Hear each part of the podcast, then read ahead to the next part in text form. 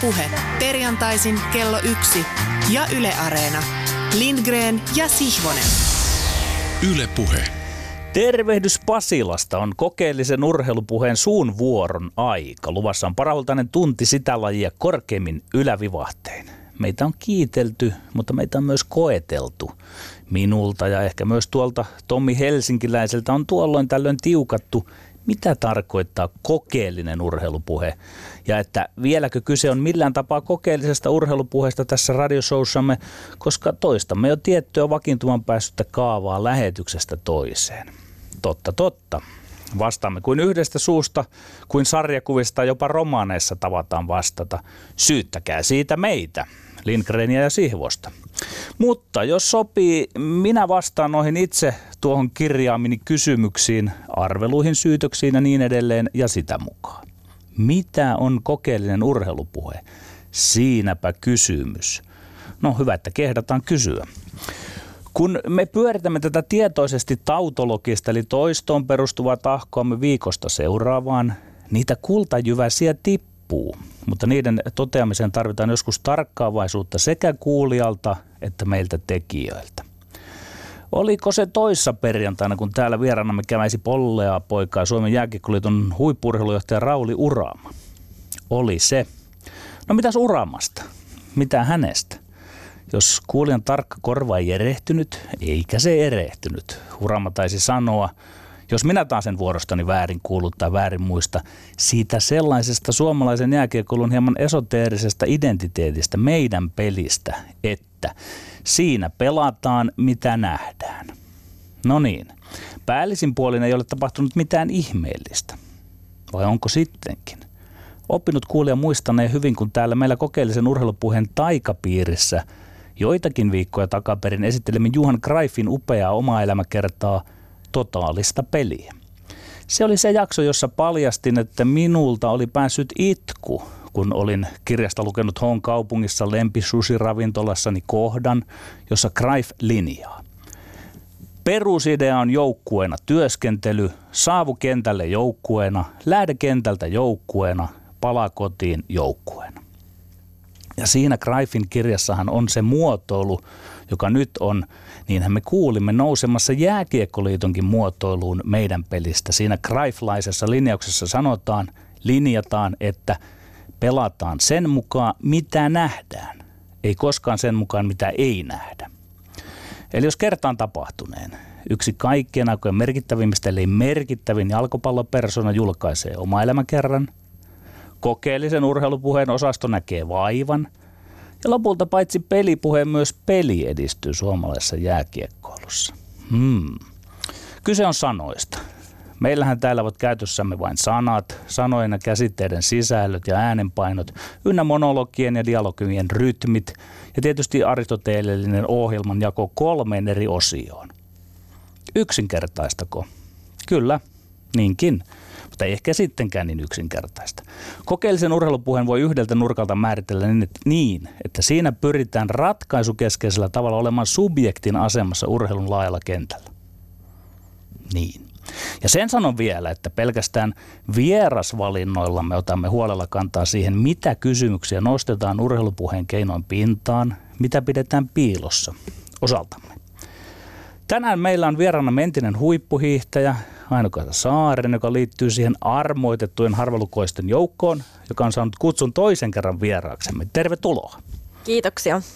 Tajusin, että sinä Aino-Kaisa Saarinen tulit tällä viikolla silläkin tavalla ajankohtaiseksi vieraaksi, kun kansanedustajan jääkiekkoilijoiden pelaajayhdistyksen puheenjohtaja Sinuhe Wallenhiemo otti kantaa Matti Nykäsen kuoleman jälkimainingassa, että jollakin tapaa järjestelmän pitäisi pitää parempaa huolta entisistä huippuurheilijoista. Sinä, Aino Kaisa Saaren, olit jo kovaa kyytiä menossa eteenpäin urheilun jälkeisellä urallasi. Sinulla on pestisi Salpausselän kisojen pääsihteerinä. No palataan tuohon pääsihteerin tehtävään ja muuhun myöhemmin. Mutta nyt mieleni tekee kysyä sanoista ja urheilupuheesta joita tässä alkujuonnossani tuossa koskettelin. Miten sinä olet kokenut, olet jo hyvän aikaa toiminut urheilulehden kolumnistina. Miten olet mieltänyt kolumnistin tehtäväsi? Millaiseksi olet sen hahmottanut? Onko tullut esimerkiksi sellaista oloa, että kirjoittamalla voi vaikuttaa urheilun asioihin?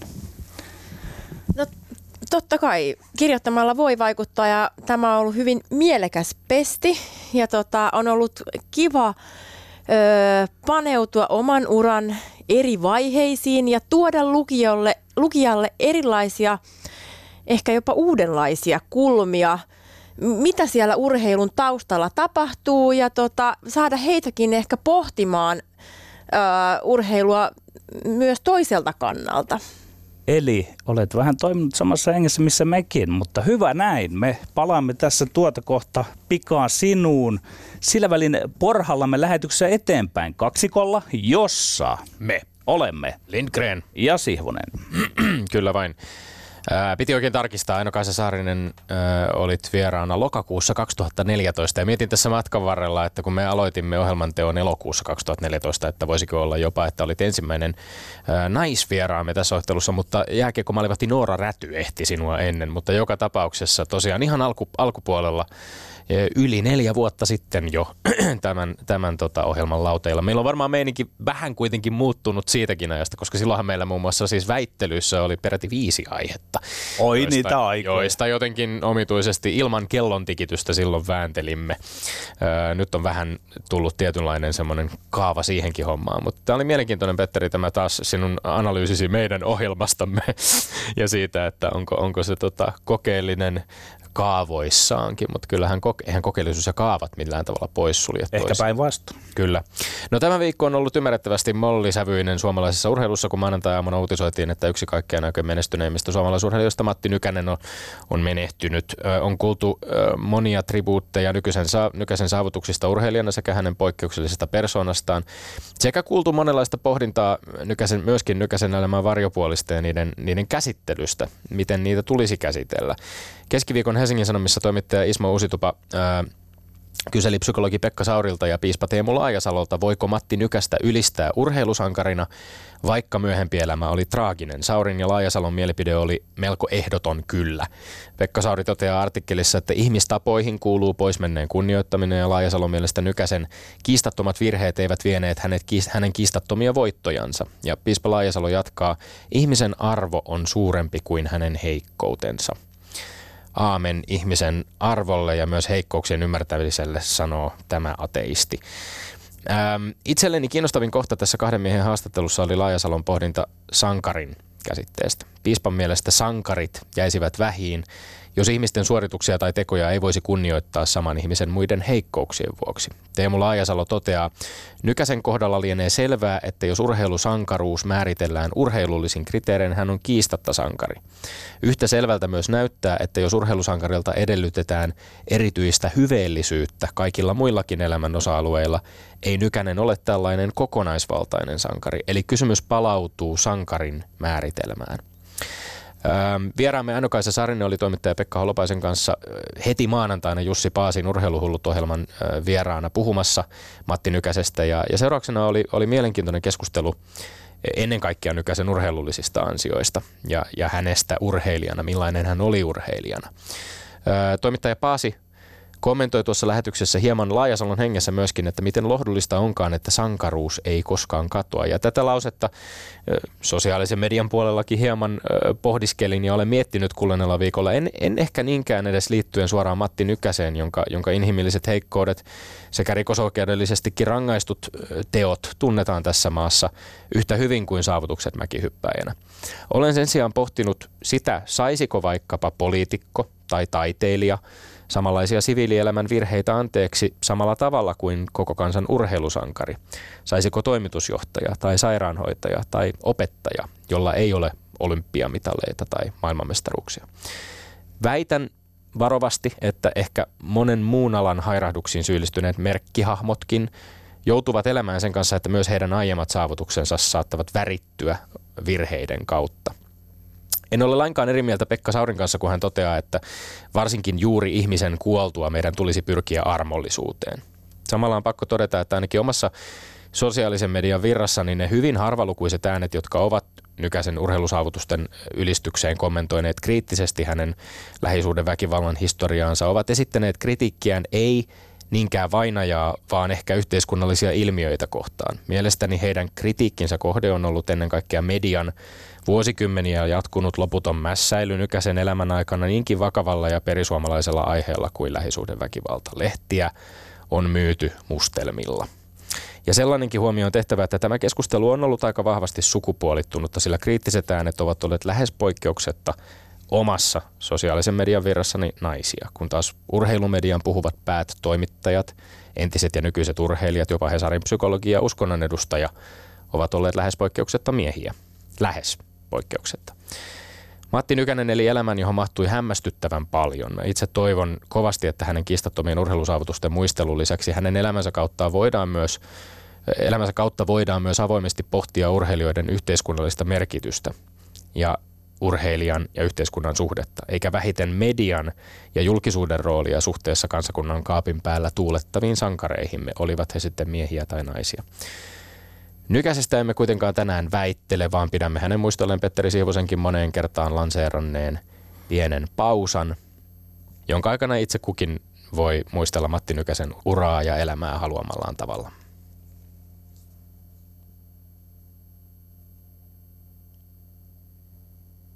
Ja sitten lempeän kisailun pariin, kun käymme väittelemään tälle viikolle valituista kolmesta ajankohtaisesta urheiluaiheesta.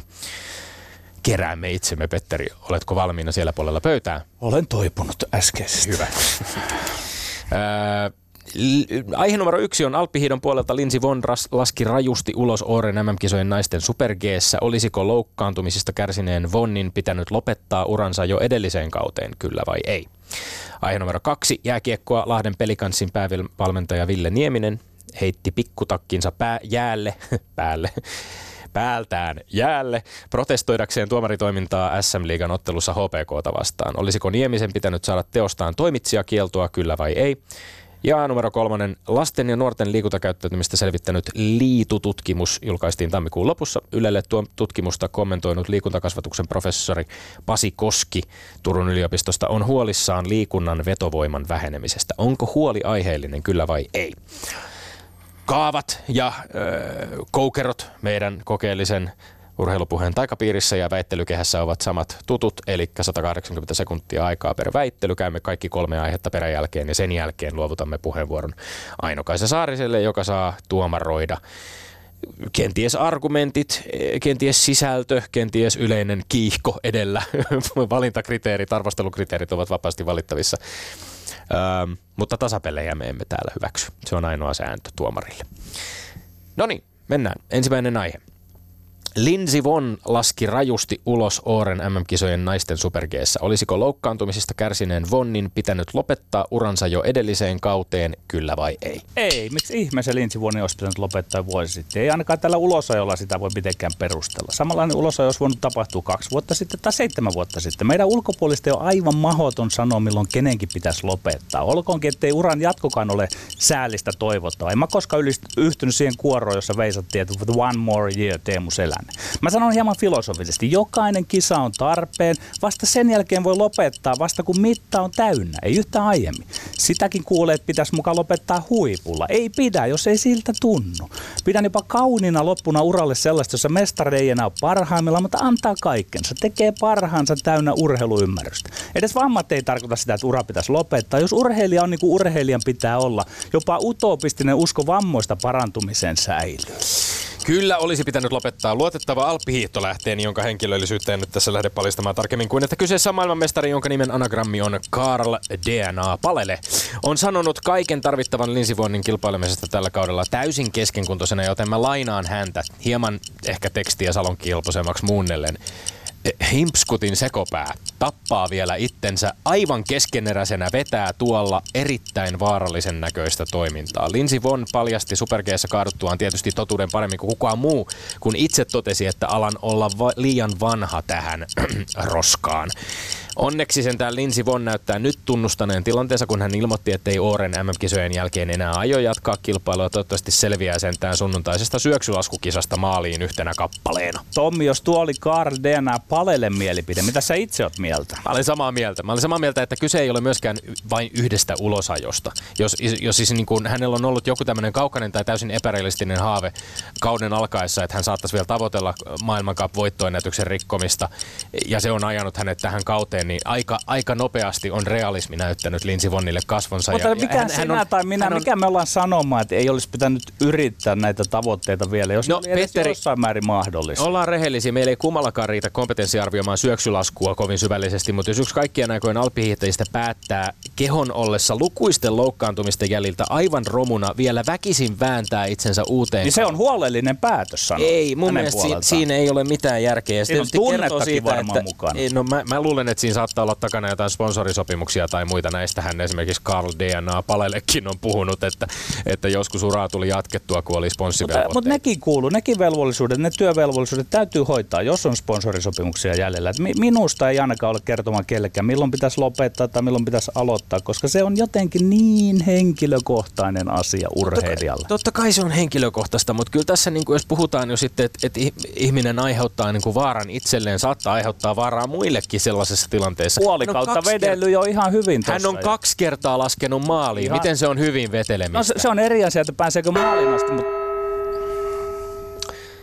Kongi on armoton siinä. Tuomarinkin ilme muuttui. Ei, ei auta, vaikka kesken lauseen tulisi. Aihe numero kaksi.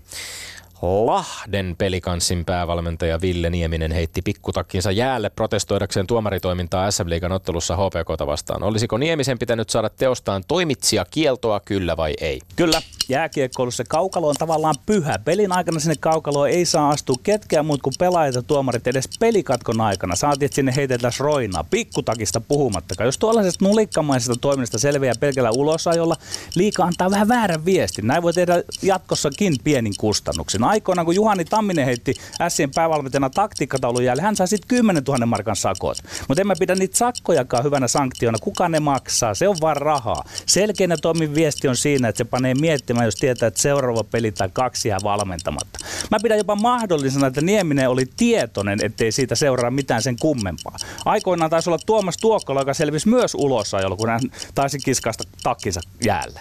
Ei tietenkään olisi pitänyt tulla mitään toimitsijakieltoa. Iloisista takkihommista Mä nostan hattua liigan suuntaan. Kerrankin on ollut tilannetajua mukana, kun on ollut päätetty olla antamatta liigavalmentajien väriläiskälle ylimääräisiä sanktioita tällaisesta kevyestä tunteiden ilmaisusta liigaottelun tuoksinnassa. Ja siis SM Liigahan vaan tällaisesta toiminnasta hyötyy. Sen osoittaa liigan virallisella Twitter-tilillä jaettu videoklippi Niemisen kuumenemisesta, jonka saatteeksi oli laitettu kolme ruksattua kohtaa tekstinä siihen. Pikkutakki, ruksi, juomapullot, ruksi, pyyhkeet, ruksi. Olisi ollut tekopyhää laittaa videota jakoon humori humoristisella saatteella ja sitten sen jälkeen lätkästä valmentajalle toimitsijakieltoa. Mä oon ehdottomasti sellaisen tunteiden näyttämisen puolella, jossa ketään ei A. vahingoiteta fyysisesti tai B. esimerkiksi solvata. Tähän kategoriaan osui Ville Niemisen toiminta. Solvata? Siis tässähän solvattiin aika törkeällä tavalla näitä nuom- tuomareita numero 14, 29. Kielenkäytöllä vai? Ei, siis, siis tämä elehän on maksimaalinen niin näyttö siitä, että te olette vetäneet tämän homman niin vihkoon, että minä, olen, val- minä olen valmis lyömään. Ei osunut, mutta siis se oli solvaus. Se, se oli häpäisy. Mutta onneksi näillä tuomareilla on nykyään nimiä selässä, että tavallaan niin enemmän tässä häpäisi itsensä Ville Nieminen. No, siis me, me, mä en ymmärrä ihan tarkkaan, että miten, miten jääkiekkomies puhuu niin kuin jäänpyhyydestä ja häpäisemisestä. Siis se on laji eetos. Luulisin, että jää, lätkässä kurinpitodelegaatiolla on aika paljon tärkeämpääkin tekemistä kuin sen pohtiminen, että antaako jäälle lentävä pikkutakkia. Mä hämmästelen, että sinä olet yleensä urheilun moralisti, mutta nyt, nyt olet todella liberaali Minä olen sitä se... mieltä, että lätkässä kurinpitohommia riittää niillä lukuisille pelaajille, jotka yrittää irrottaa toistensa päitä siellä jäällä ja yrittää e- vahingoittaa Entäs jos tämä riistäytyy Tommi käsistä nyt, että tuosta alkaa tulla sellainen maan tapa. Jos ja... muut valmentajat ovat huolissaan tästä, että on tämmöinen vaarallinen ennakkotapaus, nythän olisi reipas hetki kokeilla sitä takin jäälle heittämistä. Kaikki, tässä voisi tulla oikein tämmöinen liku liike, jos minä se jääkiekon liikavalmentaja... Minä tykkään, kun sinä lyöt leikiksi. Minä,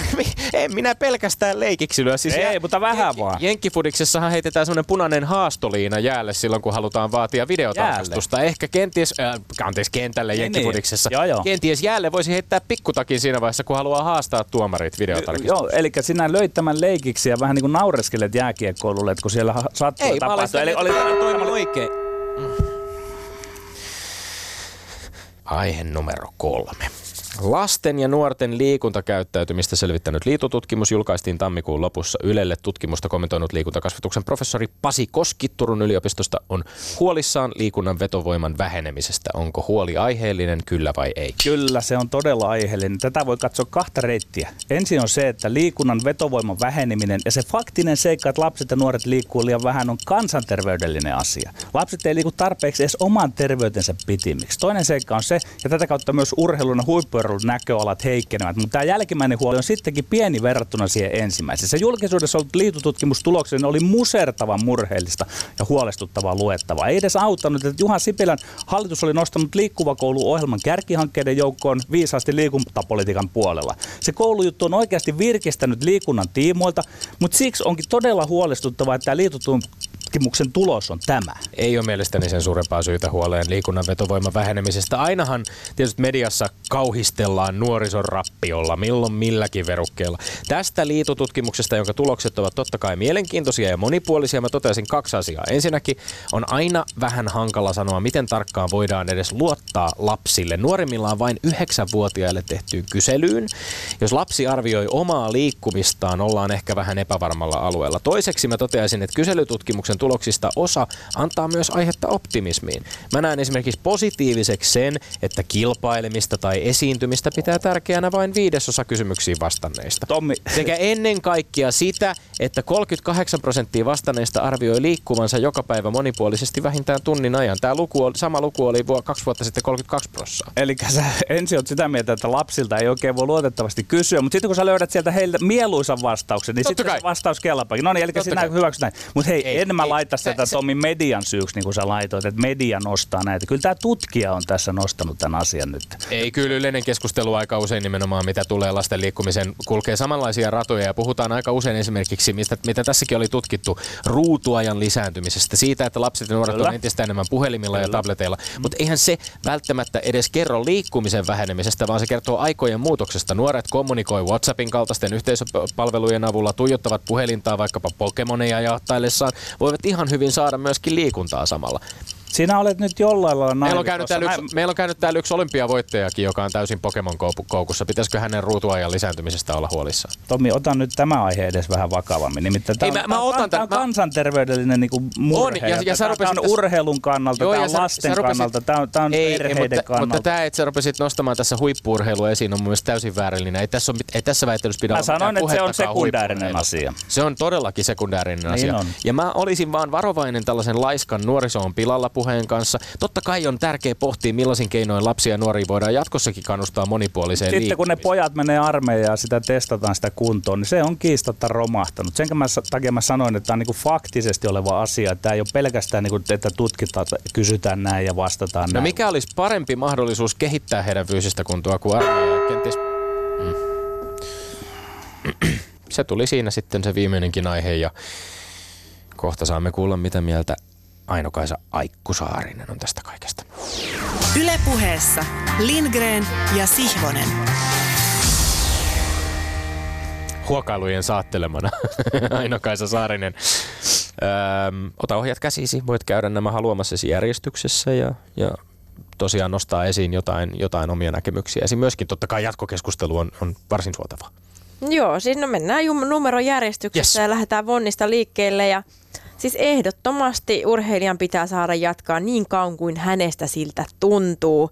Ei meistä voi kukaan mennä sanomaan, että nyt kannattaa lopettaa. Tai voi mennä sanomaan, mutta ei sillä ole mitään väliä. Se urheilija urheilee kuitenkin. Ja tota, mikäli hän, hän haluaa. Ja tota, kyllä se, että minun mielestä hän on tehnyt oikean ratkaisun. Itse tein ihan, tai samanlaisen tietysti hänellä nyt oli tässä ilmeisesti on kuitenkin lopettamisen taustalla tämä loukkaantuminen, että olisi varmasti jatkanut vielä pidempääkin, jos vain suikin se kroppa olisi kestänyt, että se on tietysti ikävää, että joutuu tällaisen niin kuin, tois, toissijaisen syyn takia sitten lopettamaan. Mutta tota, joo, nostan hattua, että hän on silti halunnut yrittää tehdä kaikkensa, että pystyisi pääsemään niihin tavoitteisiin, mitä on itsellensä asettanut. Eli Petteri. Petteri argumentoi tämän sinun mielestäsi paremmin. Se piste menee siihen. Saako kysyä aino Joo, vai oliko sinulla? ei, ei, ei. Mulla on yksi kysymys myöskin, mutta Joo. kysy ihmeessä. Sinä myös jatkoit, niin kuin sanoit tuossa itse, että etkä ollut enää siellä ehkä ihan parhaimmillaan. Niin ensinnäkin, mille se tuntui? Ja sitten minä haluan kommentoida sitä, että sitten kun et ihan ollut ehkä enää siellä huipulla, niin se jopa myös pehmensi sinua ja sinun lausuntojasi muuta. Se, se oli niin kuin jopa hyvä liukuma siviilielämään. Niin, tota, ehkä varmasti osittain näinkin, että tota, öö, sä alat näkemään myös urheilussa niitä muitakin, sanotaan, että kuin värejä pelkästään sen lisäksi, että siellä on voitto ja häviö. On paljon muutakin siellä urheilussa. Siellähän on hi- erittäin hienoja arvoja. Ja tota, ehkä nämä nousit niin tässä lopussa sieltä niin kuin itsellekin esiin paremmin. Ymmärrän urheilua huomattavasti paremmin nyt näin, että olen nähnyt kaikkea, että on ollut sitten, että on ollut nouseva nuori, tehnyt huipputulosta, sitten on ollut pieniä vammoja ja vaikeuksia ja sitten noustu uudestaan uudestaan ja, ja et, niin et nähty, sanotaan, että sen urheilun koko kirjo. Se Eli, on ollut todella kasvattavaa ja kehittävää. Eli kun se verenmaku suussa on ehkä vähän hälventynyt, eikä kilpaile ehkä niistä ihan korkeimmista, kirkkaimmista sijoituksista, niin silloin, silloin sitten ehkä myöskin niin kuin suhde kilpailemiseen vähän muuttuu. No joo, totta kai sä aina haluat tehdä sen parhaan suorituksen, ei, siinähän ei muutu mikään ja kyllä sä niin verenmaku suussa siellä niin kuin edelleen vedät, mutta se, että sä näet siinä myös niin kuin muita, niin kuin selkeämmin sen, ne muutkin arvot, että to, toki silloin, niin kuin, että ö, kun sä taistelet siitä voitosta ja näin, niin tot, sä teet ne asiat niin kuin todella huolella, totta kai tein loppuun asti huolella, mutta syystä tai toisesta sitten aina, aina ei voi voittaa. Tiistaina tapahtunut kaatuminen äh, oli aika hurjaa katseltavaa, siis Linsi, Vonnin kaatuminen ja, ja hän heittäytyy voimalla, portti lähti mukana ja hän heittäytyy voimalla verkkoon. Ja oli aika mielenkiintoista seurata sitä tilannetta sitten, kun hänelle tuotiin tämmöinen niin pulkka paarit siihen. Hän, hän tota, viimeiseen asti sinnitteli ja totesi, että et, et hän ei niille mene ja, ja siinä Alppi-asiantuntija Karl DNA, ei, Kalle Palander totesi, totesi Yle Urheilulle selostaessaan tai kommentoidessaan, että nyt näyttää pahalta, että kun ei meinannut oikein itse saada painettua esimerkiksi sitä monoa,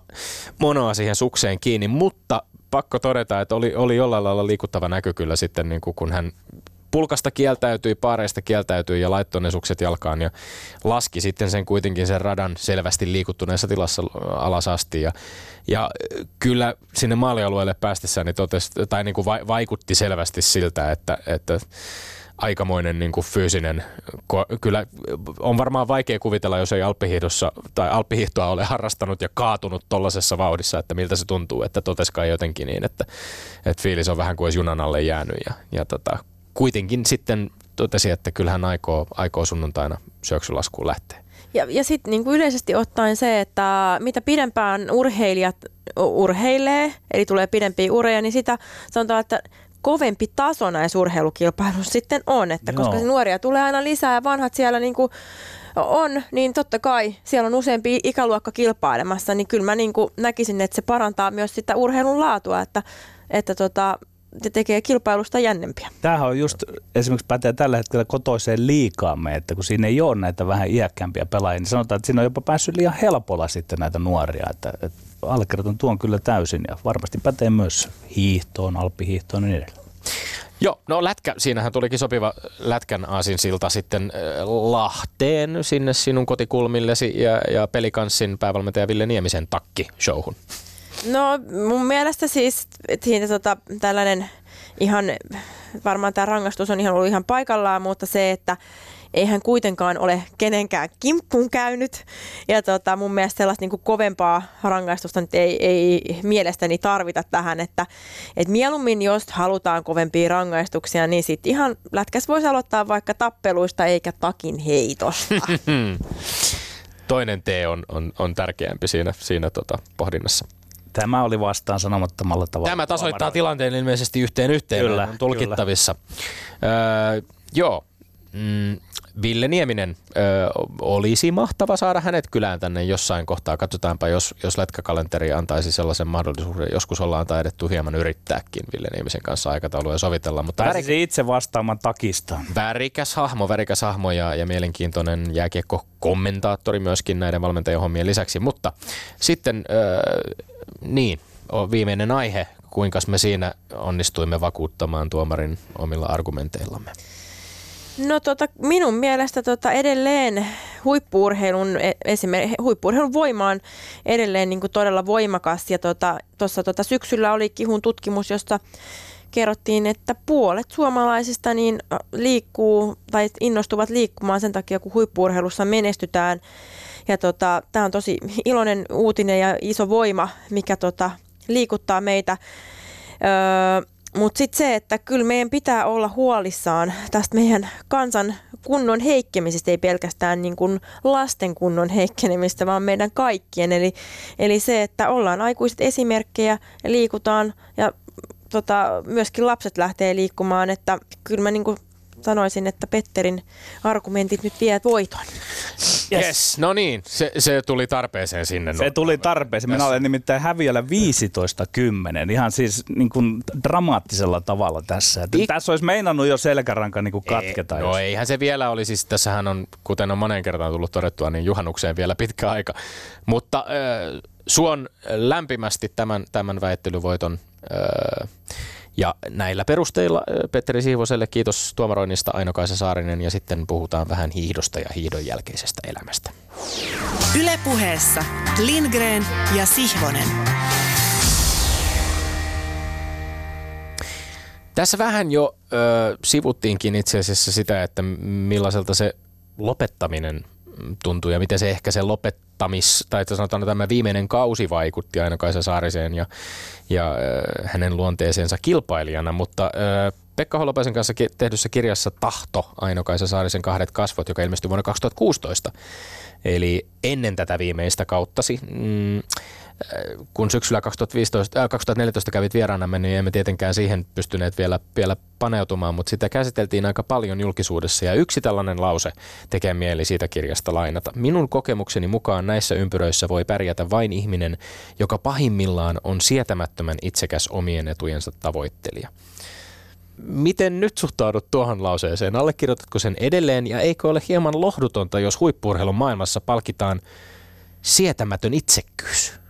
Niin, tämä onkin hyvä kysymys. Eli tota, se ehkä tarkoittaa, eli siinä vaiheessa, kun sun pitää tehdä jotain tiettyjä ratkaisuja sun uran ajatellen, tai yleensä se on, että mitä lähempänä saat sitä sun kilpailua, sitä sun kauden tärkeintä kilpailua, niin kun sun pitää olla tehdä niitä sun kannalta vain ja ainoastaan parhaita ratkaisuja. Jos sä teet kompromisseja, niin tuloskin yleensä on kompromissi.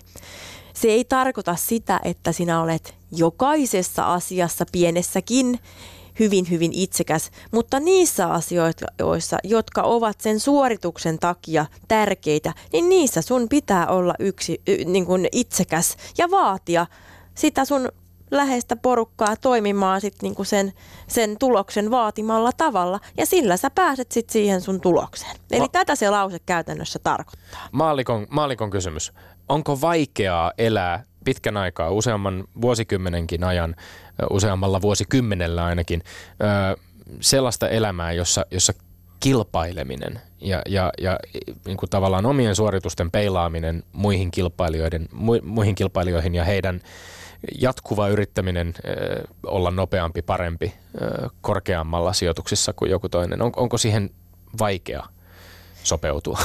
No ei, jos sä oot sitä tehnyt tuolta ihan lapsesta lähtien, niin kuin alle kouluikäistä lähtien, että sä kilpailet ja se on niin kuin se, mistä, mitä sä rakastat itse asiassa. Sen takiahan sitä urheillaan, koska rakastetaan kilpailemista. Ainakin minä rakastan kilpailemista. Edelleen se on hyvin, siis haluan kilpailla ja haastaa itseäni. Ehkä haastan muitakin samalla. Mutta tota, ää, niin siitähän sitä tykkää. Eli ei ole vaikeaa. Mä haluaisin viedä käytännön tasolle tätä kovaluonteisten ihmisten kohtaamista sinne maajoukkueeseen ja että onko se tarvis hiihtäjien taistella niistä omista asemistaan ja mitä se on niin kuin käytännössä. Mä ymmärrän, että siinä taistellaan niin kuin käsillä olevista ehkä sijoista maailman huipulla. Se on se suurin taistelu. Mutta mistä taistellaan joukkueen sisällä, resursseista, voitelusta, hierontavuoroista, parhaista huoneista siellä leirillä, vai mistä? Mitä, mikä tässä konkreettia voi olla? Mä tiedän, onko se nyt ihan konkreettisesti taistelet jostain hierontavuorosta tai voitelusta. Ei siis, ei. Ehkä se, että äh, sanotaan nyt näin, että sun pitää niin kun, kun sä etsit sulle sitä sun parasta mahdollista äh, asiantuntijaryhmää, Eli vaikka keväällä, kun on, että kuka, kuka sun huoltomies esimerkiksi tulee olemaan, mm. niin kyllähän sun kannattaa mieluummin kertoa, että sä ehkä sä toivoisit, että tämä henkilö olisi sun huoltomies, eikä odottaa, että mikäköhän sulle jää. Eli, eli niin kuin enemmän niin kuin tästä, mutta mä en sitten taas tiedä, että olenko minä kilpailemassa jonkun toisen kanssa siitä samasta ihmisestä. Että tota, No, tietty, tietty nokkimisjärjestys kuitenkin aika monissa yksilölajeissa on. Tulee mieleen Kiira Korven äh, muistelmat, jossa hän puhui esimerkiksi omasta maajoukkueuransa, tai, tai, tai siis niin kun, kun oli maajoukkueessa tavallaan oli Susanna Pöykiö, oli sit, joka oli sellainen luistelija, joka oli vanhempi luistelija, vanhempi luistelija jolla oli niin tietyt edut, joita ei välttämättä sit nuorella luistelijalla siinä kohtaa ole vielä. Onko se semmoinen tietty reitti, jonka jokaisen tulee käydä läpi? No varmasti, että kyllä mä sanon, että nykyään, että silloin kun mä oon itse tullut maajoukkueeseen, niin kyllähän mä niinku todellakin tunsin, että täällä on nokkimisjärjestys ja niinku olit niinku siellä todellakin alapäässä ja sieltä lähdit sitten nousemaan ja ihmettelemään. Ja, että kyllä niin kuin nykyään voi sanoa, että meillä on hyvin enemmänkin tasa-arvosta ja näin, niin kuin, että, että ei ketään niin kuin sillä lailla jätetä ihmettelemään kuin ihan silloin 2000-luvun alusta, kun itse sinne maajoukkueeseen niin tupsahti. Mutta tota, varmasti esimerkiksi just tällaisissa huoltomiesasioissa ja muista, niin todennäköistä on, että ensin kysytään vaikka Kirista Pärmäkoskerta ennen kuin Johanna Matitalulta kysytään. Nyt tämä alkaa aueta tämä tavalla, mm. että mistä siinä myös niin kuin taistella. Tommi, mikä oli, jos ihan muutama sana ihanasta kilpasisaresta Virpi Kuitosesta, mikä se oli tämä sitaatti, mikä, oliko sekin Pekka Holopaisen kirjasta? No kirjassahan on käsitelty myöskin suhdettasi eh, Virpi Kuitosen, joka on, on, on toki eh, paljon, paljon ollut julkisuudessa, mutta, mutta tota, tietysti tämä yksi, yksi Liberecin MM-hiihtojen tapahtuma, jossa, jossa oliko se nyt hei aikku, ei tämä niin vakavaa ole. Ennen kilpailua tapahtunut psyykkaus, tai joka koittaa ainakin psyykkaukseksi. Se on yksi sellainen, jonka nostit esiin. Onko se ehkä sit sitä, että jos Petteri Siivonen lainasi tuossa Greifia, että saavutaan kentälle joukkueena, pelataan joukkueena, lähdetään kentältä joukkueena, niin onko Onko, Saavutaan saavutaanko ladulle yksin, hiihdetään yksin ja lähdetään ladulta yksin? Niin. Ei, kyllä siis vaikka ehkä siinä se tuntui hieman hämmentävältä, niin, niin tota, kilpailun jälkeen tuntui, että itse asiassa, ja näin loppu niin kuin vielä, vielä jälkikäteen, kun muistelen tätä, niin, niin on hienoa, että se ei kuitenkaan häirinyt mua mitenkään, mä vaan voitin, ja voitinkin sen kilpailun sinne. Niin, kilpailu siihen. päättyi Aino-Kaisa Saarisen maailmanmestaruuteen. Joo, eli itse, itse asiassa teki niin kuin siitä vielä arvokkaamman. Kyllä. Äh, no, äh, olet entinen huippurheilija, 2000-luvun menestyneen suomalainen maastohiihtäjä mitaleissa mitattuna maastohiihdon 15-kertainen arvokisamitalisti, nelinkertainen maailmanmestari. mutta tänä talvena olet saanut tulikasteen uudessa pestissä jopa kaksinkertaisena pääsihteerinä ensin pari viikkoa sitten kisatuissa nuorten MM-hiihdoissa Lahden Salpausselällä ja nyt sitten tänä viikonloppuna Salppurin eli Salpausselän kisojen pääsihteerinä. Millaisia eväitä tämä oma kilpaurheilijan urasi on antanut tähän uuteen työhön? Voiko nyt sanoa urheilupomona, kisajärjestäjänä, pääsihteerinä?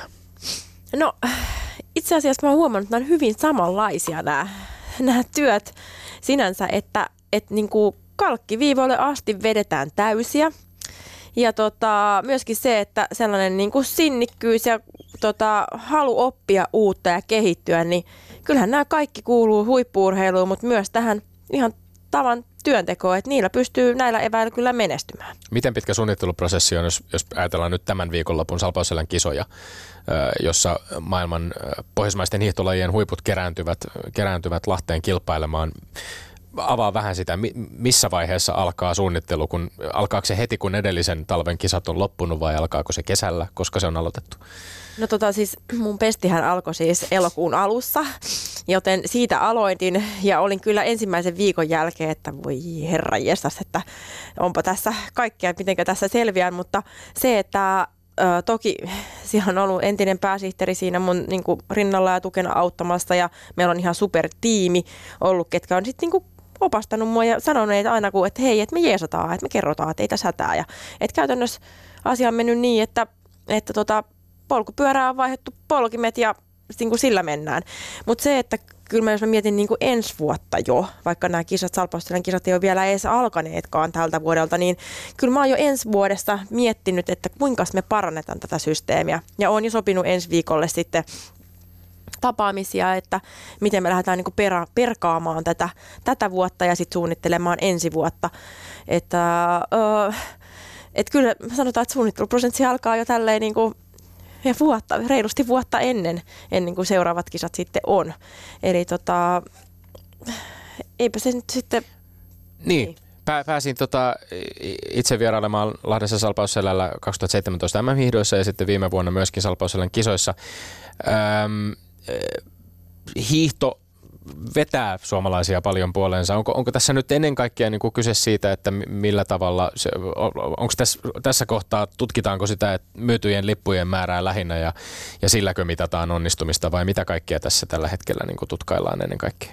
No siis totta kai myydyt liput on, on meille tosi tärkeä asia, että ihmiset saapuu paikalle ja tota, mutta myöskin se, että me saadaan esimerkiksi kansainvälistä hiihtoliitolta hyvää palautetta. Eli nyt me ollaan sitten saatu niin kuin nuorten MMistä, me ollaan saatu erinomaista palautetta joka sektorilta, mikä on todella iloinen asia. Mutta toki nyt sitten Salpausselän kisoissa, kun meille tulee yleisöä, varsinkin maksavaa yleisöä sinne, niin, niin tota, totta kai se on iso kriteeri, koska sen takia loppujen lopuksi niin tapahtumia järjestetään, että me saadaan sinne ihmiset paikalle.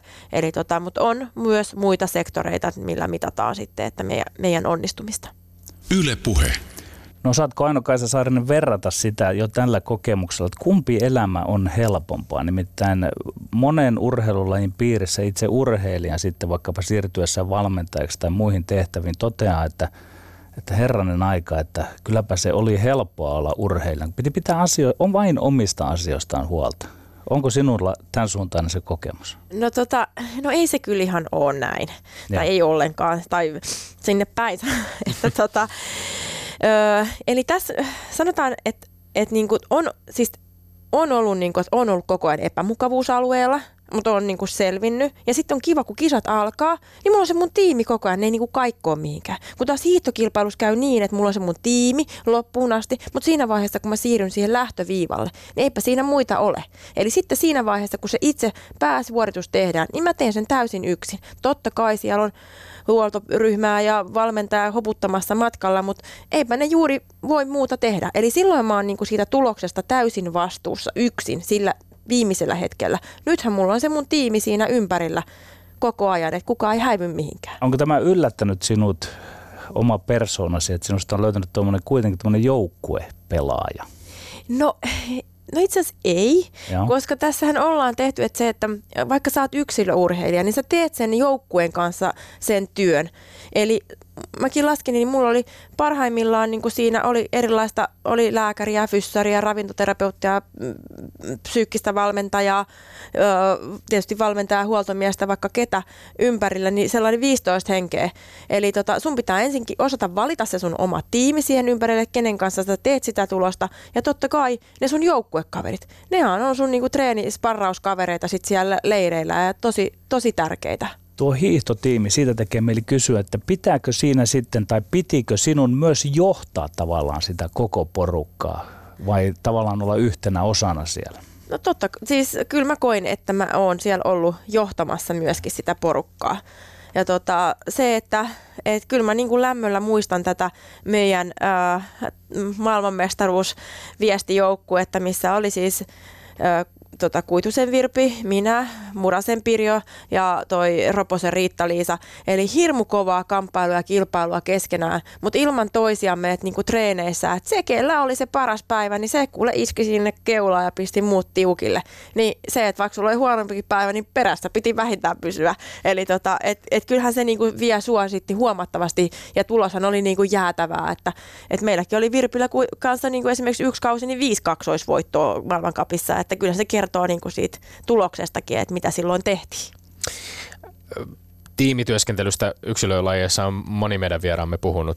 Se tuntuu entistä enemmän korostuvan tänä päivänä, että yksilö, yksilölajit eivät, eivät suinkaan ole enää pelkästään yksinäisen yksinäisen suden urheilijan toimintaa, vaan, vaan siinä, siinä tarvitaan monenlaista yhteistyökykyä.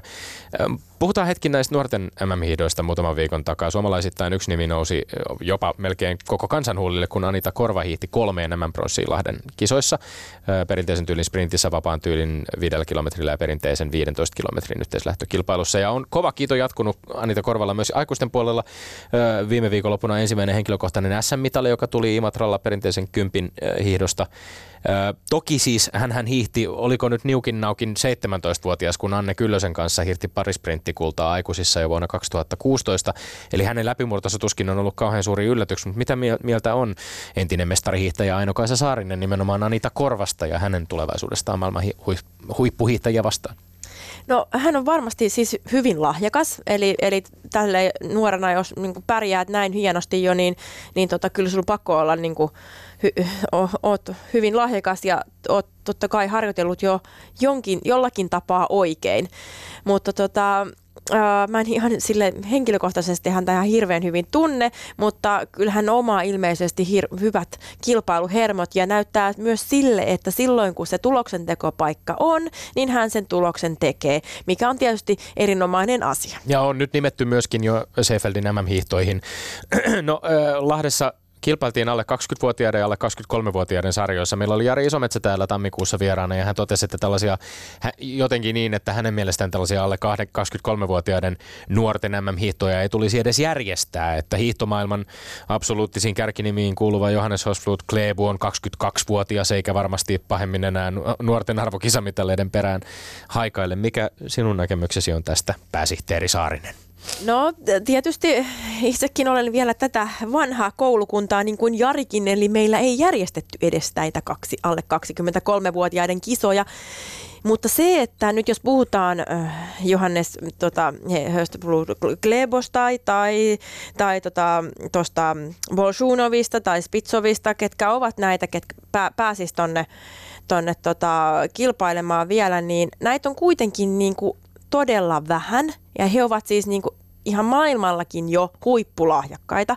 Et kyllä mun mielestä on ihan hyvä paikka näille 23-vuotiaille vielä niin kuin näyttää omia, oma, oma, omaa niin kuin kykyään. Eli et ihan mun mielestä on hyvä, että tota, näitä on. Et ei kaikki ole vielä nuorena. Itsekään en ollut vielä ihan, ihan nuorena tota, mikään maailmanmestari, mutta tota... 22-23-vuotias hiihtäjä on vielä hyvin nuori urheilija, eikö niin? Öö, kyllähän on, vie, on että toki itsekin olen kyllä maailmankapin pallille hiihtänyt 23-vuotiaana, että kyllä nyt tietenkin sillä tavalla, että, mutta sanotaan, että 20 on vielä aika nuori. Että, mutta, mutta tämä trendikin on vähän muuttumassa sillä että jostain syystä, onko sulla siihen arviota, että minkä takia nyt yhä nuoremmat ja nuoremmat ottavat niitä kärkisijoja ihan aikuisten kisoissa? Onko harjoittelu muuttunut tai joku sen tyylinen? Öö, no en usko ihan siihenkään. Musta tuntuu enemmänkin, että on vaan nyt sattunut sillä tavalla, että nyt on sattunut syntymään hyvin lahjakkaita ihmisiä, ketkä on juuri nyt tällä hetkellä. Et ei nyt, jos me mietitään vaikka Norjaa, niin siellä oli edellinen tällainen Klebo-tyyppinen hiihtäjä. Hän oli siis Peter Nordhug. Mm. Ja sen jälkeen oli niin kuin sanotaan, että ihan on ollut hyviä hiihtäjiä. Tot, toki Norjasta oli riittää näitä, mutta tällaisia niin kuin poikkeuksellisia lahjakkaita, niin ei niitä niin kuin joka vuosikymmen, tai sanotaan, että kerran vuosikymmeneen sattuu. Mm. Yle puhe. No, äh, jos pysytään samassa paikassa, mutta näihin tuleviin kisoihin vielä puhutaan hieman Salpaselästä. Tänä vuonna MM-kisoissa hiidetään vapaalla hiihtotavalla MM-sprintti ja, sen vetovoima on ehkä niin kuin maajoukkuehiihtäjien, tämä vapaan sprintin vetovoima on maajoukkuehiihtäjien keskuudessa vähän alhainen. Imatralla SM-hiihtojen sprinttikultaa hiihtänyt Katri Lylynperä ilmaisi Iltasanomille toivovansa, että suomalaiset panostaisivat siihen enemmän valmennuksellisesti ja kilpailullisesti ja sanoi, että meillä ei ole hirveää tunkua sprinttiin, vaikka maailmankapista kolmasosa on sprinttejä. Lahdessa Salpausselällä kilpaillaan maastohiidossa, maastohiidossa nimenomaan sprinteissä tänä viikonloppuna. Onko tämä lainkaan huoli sinulla, että sprintti ei ole välttämättä se maastohiidon laji tai osa-alue, jossa, jossa suomalaiset olisi kauhean hyvin pärjännyt tällä kaudella tai aikaisemminkaan, että onko, onko sillä vaikutusta siihen, että miten, miten yleisö saapuu paikalle? No siis toki haluan muistuttaa esimerkiksi meidän Pirjo Muranenhan on, on sprintin ensimmäinen maailmanmestari, eli kyllähän meillä sieltä löytyy myös menestystä. Ja Siitä on jo jonkin aikaa. Siitä on nyt jonkun aikaa, mutta tota, jostain syystä meillä ei nyt niinku, tota, ole ollut sitten jostain syystä sinne sprinttiin. Niinku, uh, itsekin olen syyllistänyt siihen, että olen kyllä silloin nuoren, ehkä nuorempana olin vikkelä ja hiitin pallillekin noissa tota, maailmankappikisoissa, mutta tota, sprinteissä pallille, mutta tota, jaa, en tiedä mistä se nyt johtuu, että me suomalaiset ei, ollaan vähän ehkä sortusprinttiä. Tietysti perinteisen sprintti on meille ollut sit se mieluisampi matka, mutta tota, yleisesti ottaen niin sprinttihän on maailmankapin tota, yksi suosituimmista katsotuimmista lajeista, eli, eli tota, kyllähän sitä sit ihmiset kuitenkin seuraa, vaikka me suomalaiset ei olla nyt ihan oltu siellä. Niin se on paikan päällä moniosainen ja äärimmäisen viihdyttävä laji kuitenkin seurata. No kyllähän se on, tota, aina, aina on tota, useampi lähtö ja to, toki tota, nopeita ja vähän vaarallisiakin tilanteita. Sattuu ja tapahtuu, kyllä. kyllä. No, no entä sitten toinen, toinen kysymys ehkä, ehkä, jos nostit itsekin esiin tätä perinteisen ja vapaanhiihtotavan eroa. Tästäkin me puhuttiin jonkun verran yhden kaikkien aikojen parhaista luisteluhiihtäjistä, suomalaisista luisteluhiihtäjistä ja Riisometsän kanssa tammikuun alussa, että pitäisikö meidän valmennuksessa pystyä tekemään jotain toisin, että suomalaishiihtäjät ei joutuisi niin kuin kilpailu, kilpauransa ollessa jo käynnissä miettimään sitten vaikkapa kuten Iivo Niskanen, että millaisilla panostuksilla tässä nyt pystyttäisiin niin kuin kehittämään nimenomaan sitä vapaan hiihtoa. Et mikä siinä on? Su, sinun kohdallasi esimerkiksi kaikki henkilökohtaiset arvokisamitallit tuli nimenomaan perinteisessä. Niin, no tämä on kyllä vähän sellainen, että mä, mä olen joskus hotellissa hiljaisina iltoina yksikseni pohdiskellut tuolla matkoilla, että tota, miksi asiat ovat juuri näin, että tota, se vapaan tyylin hiihtäminen ei oikein meiltä suomalaiset tunnu niin kuin millään onnistuvan. Toki siellä on muutamia esimerkiksi Riitta-Liisa Ropponen, joka on vähän enemmänkin spesialisoitunut tähän vapaan hiihtämiseen, mutta tota, on miettinyt ihan syitä ihan siis säästää, että onko me niin kylmää ollut, että me ei haluttu luistella, luistella ja ihan siis kaikkea, mutta en ole löytänyt sellaista syytä siihen, mutta nyt esimerkiksi Anita Korva hiihti tota vapaalla tyylillä tota M-mitalleille, niin niin tota, mä sanon, että ehkä meidän nuori polvi on nyt sitten niinku enemmän tällaisia vielä monipuolisempia ja osaavat sitten taitavat molemmat lajit paremmin. Teillä on varmasti tällä viikolla myöskin järjestelyjä tehdessä, niin, niin äh, Matti Nykäsen poismeno on varmasti myöskin näkynyt teidän tekemässä työssä. Ilmeisesti Salpausselällä tullaan kisojen aikana myöskin, myöskin muistamaan Matti Nykästä. Totta kai meillä muistetaan Mattia ja, ja tota, meillä tullaan viettämään siellä hiljainen hetki lauantaina Mäkikisan yhteydessä. Ja sitten meille tulee sinne tällainen pieni hiljentymispaikka sinne mäen, mäen tota, Mixed Zonein viereen, jonne voi sitten tuoda kynttilää ja vähän muistella Mattia sitten siinä. Eli, eli tota, sinne voi sitten itse tuoda tai meiltä sitten hommata jonkun kynttilän muistoksi. Yle Puhe. Aino-Kasa Saarinen, tässä urheilulehden viime viikon kolumnissasi on rapsakka otsikko Norjalaiset jälkijunassa sinä olet näyttänyt hieman luonnettasi nyt myös kynän varressa. Kerros, mistä tässä oli kysymys? No, olen halunnut tuoda nyt ilmi tässä viimeisessä kolumnissa, että, että myös urheilijan kannattaa ottaa kantaa ö, tiukkoihin aiheisiin ja puolustaa omia oikeuksiaan, eli puhua antidoping työstä siitä, että, että tota, se, että tartutaan ehkä hieman sellaiseen, en tiedä onko se urheilija hieman vielä sellainen arka-aihe, mutta se, että urheilijan ääni on vahva ja tota, myös tässä, tässä aiheessa. Ja olen ollut erittäin iloinen siitä, että meidän urheilijoiden vahvin ö, elin, eli kansainvälisen olympiakomitean urheilu, urheilijat, jäsenet ovat ottaneet kantaa VADAN hieman lepsuun toimintaa Venäjän, tota, tämän Venäjän osalta. Tässä on, muistan aika selkeästi, että silloin kun ekan kerran kävit meillä kylässä, niin me puhuttiin tästä aiheesta silloin aika pitkäänkin. Ja, ja olet, sinä olet ollut urheilija, joka aktiiviurasi aikanakin on, on voimakkaasti ottanut kantaa nimenomaan näihin doping-kysymyksiin ja, ja olet asemoinut itsesi vahvasti antidoping-työn puolelle. Mistähän se sitten mahtaa johtua, että kuitenkin aktiiviuransa aikana aika vähän urheilijat tähän asiaan haluavat puuttua. Ei, ei näy tai kuulu kovinkaan paljon kannanottoja aktiiviurheilijoiden parista puhtaan urheilun puolesta. No ehkä se sit on jotain pientä arastelua puhua vähän tällaista tapuaiheesta, veikkaisin näin, mutta nythän se on niin kuin nousussa ja mä oon hyvin iloinen meidän tota, yleisesti, siis ampumahiihtäjät on hyvin voimakkaasti ottaneet kantaa, että he eivät esimerkiksi halua mennä Venäjälle hiihtämään, jos ei siellä tehdä toimenpiteitä ja ja niin kuin tämän tyyppistä liikehdintää on nyt ihan selkeästi näkyvissä. Ja tota, kyllä mun mielestä sillä, tavalla, kun urheilija voimakkaasti ottaa kantaa, niin, niin sitten siihen myös reagoidaan. Ja, mutta se, että miksi aikaisemmin ei ole otettu, niin ehkä ei ole vain uskallettu tai haluttu tai jotenkin vältelty sitten jollain tapaa aihetta. Mitä ajattelet siitä, että itsekin kirjoitat nyt tavallaan siellä niin kuin ylätasolla jo aikuisten kesken, että olisiko tässä joku vielä semmoinen reitti, millä sitä urheilua voisi paremmin saada parannettua? No, varmaan voi löytyä vielä parempiakin reittejä. Sä oot puhunut esimerkiksi siitä, että ihan jo lapsillekin näistä asioista niin voisi vois lähteä puhumaan aika varhaisessa vaiheessa. No kyllä siis, että silloin itse asiassa viimeisen hiihtokäryn, joka oli tämä Tero Similän käry, käry, ja itse pohdin silloin, että mitä, mitä me voitaisiin me urheilijat niin tehdä. Ja sain tällaisen ajatuksen, että mehän voitaisiin puhua myös ihan nuorille tällaisille kymmenvuotiaille lapsille siitä, että mitä on, anti, an, tai mitä on doping, mitä on antidoping.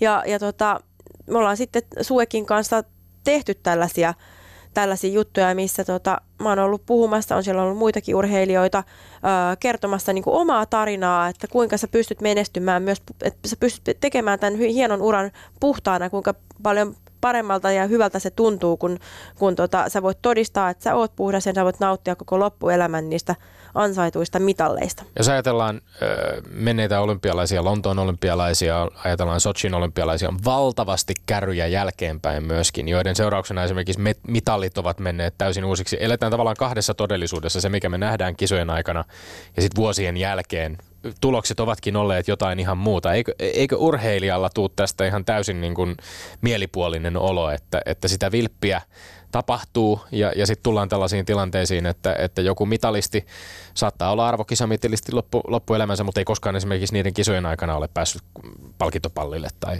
saada, saanut mitalia. No juuri tämän takia mun mielestä urheilijan kannattaa puolustaa omia etujaan, että tässähän puhutaan puhtaan urheilun puolesta ja puhtaan urheilijan puolesta ja jos olet puhdas urheilija, niin ehdottomasti kannattaa tarttua tähän aiheeseen ja nostaa se ylös, että sillä me saadaan käännytettyä myös niitä, ketkä kepulikonsteja haluavat käyttää, niin tota, kyllä tämä on mun mielestä hyvin suositeltava keino. Pakko vielä loppuun kysyä sinun elämästäsi ja Pekka Holopaisen kanssa tekemäsi elämänkertaan pohjautuva tahtonäytelmä pyörii parhaillaan Helsingin kaupunginteatterissa. Oli varmaankin mukava lukea Helsingin Sanomista pari viikkoa sitten otsikko Ainokaisa Saarisesta kertova näytelmä on täydellinen ja ansaitsee viisi tähteä. Miksi meillä on niin monta tyhjänpäiväistä näytelmää suurmiehistä, kun voi olla myös tällaista? No kyllähän tuo oli sellainen tota, kritiikki ja arvostelu, että, että, tota, että huh huh, ja e, enpä olisi voinut kuvitella, että, että tota, kun silloin muutama vuosi sitten alettiin Ainan kanssa, aina Berigrutin kanssa tekemään näytelmää ja totesinkin hänelle, että jos me kerran tähän projektiin lähdetään, niin tehdään sitten hyvä. Ja niinhän siinä kävi. Näin. toivottavasti itse kukin pääsemme sen teatterissa myöskin kokemaan. Lämmin kiitos vierailusta Aino-Kaisa Saarinen. Kiitoksia. Ja sitten Tomi Lindgrenin mainekkaa turheilu terveiset. Ne lähtevät sulkapalloilija Eetu Heinolle, joka 30-vuotiaana otti ensimmäisen sulkapallon SM-kultansa kukistettuaan Kalle Koljosenerin 2-0. 30-vuotias Heino oli hävinnyt urallaan kuusi kaksinpelin SM-finaalia ennen sunnuntain finaalia. Lämpimät onnittelut Eetu Heinolle. Me olemme Lindgren ja Sihvonen. Pysykäähän tyylikkäinä. Kansi kiinni ja kuulemiin. Ylepuheessa Lindgren ja Sihvonen.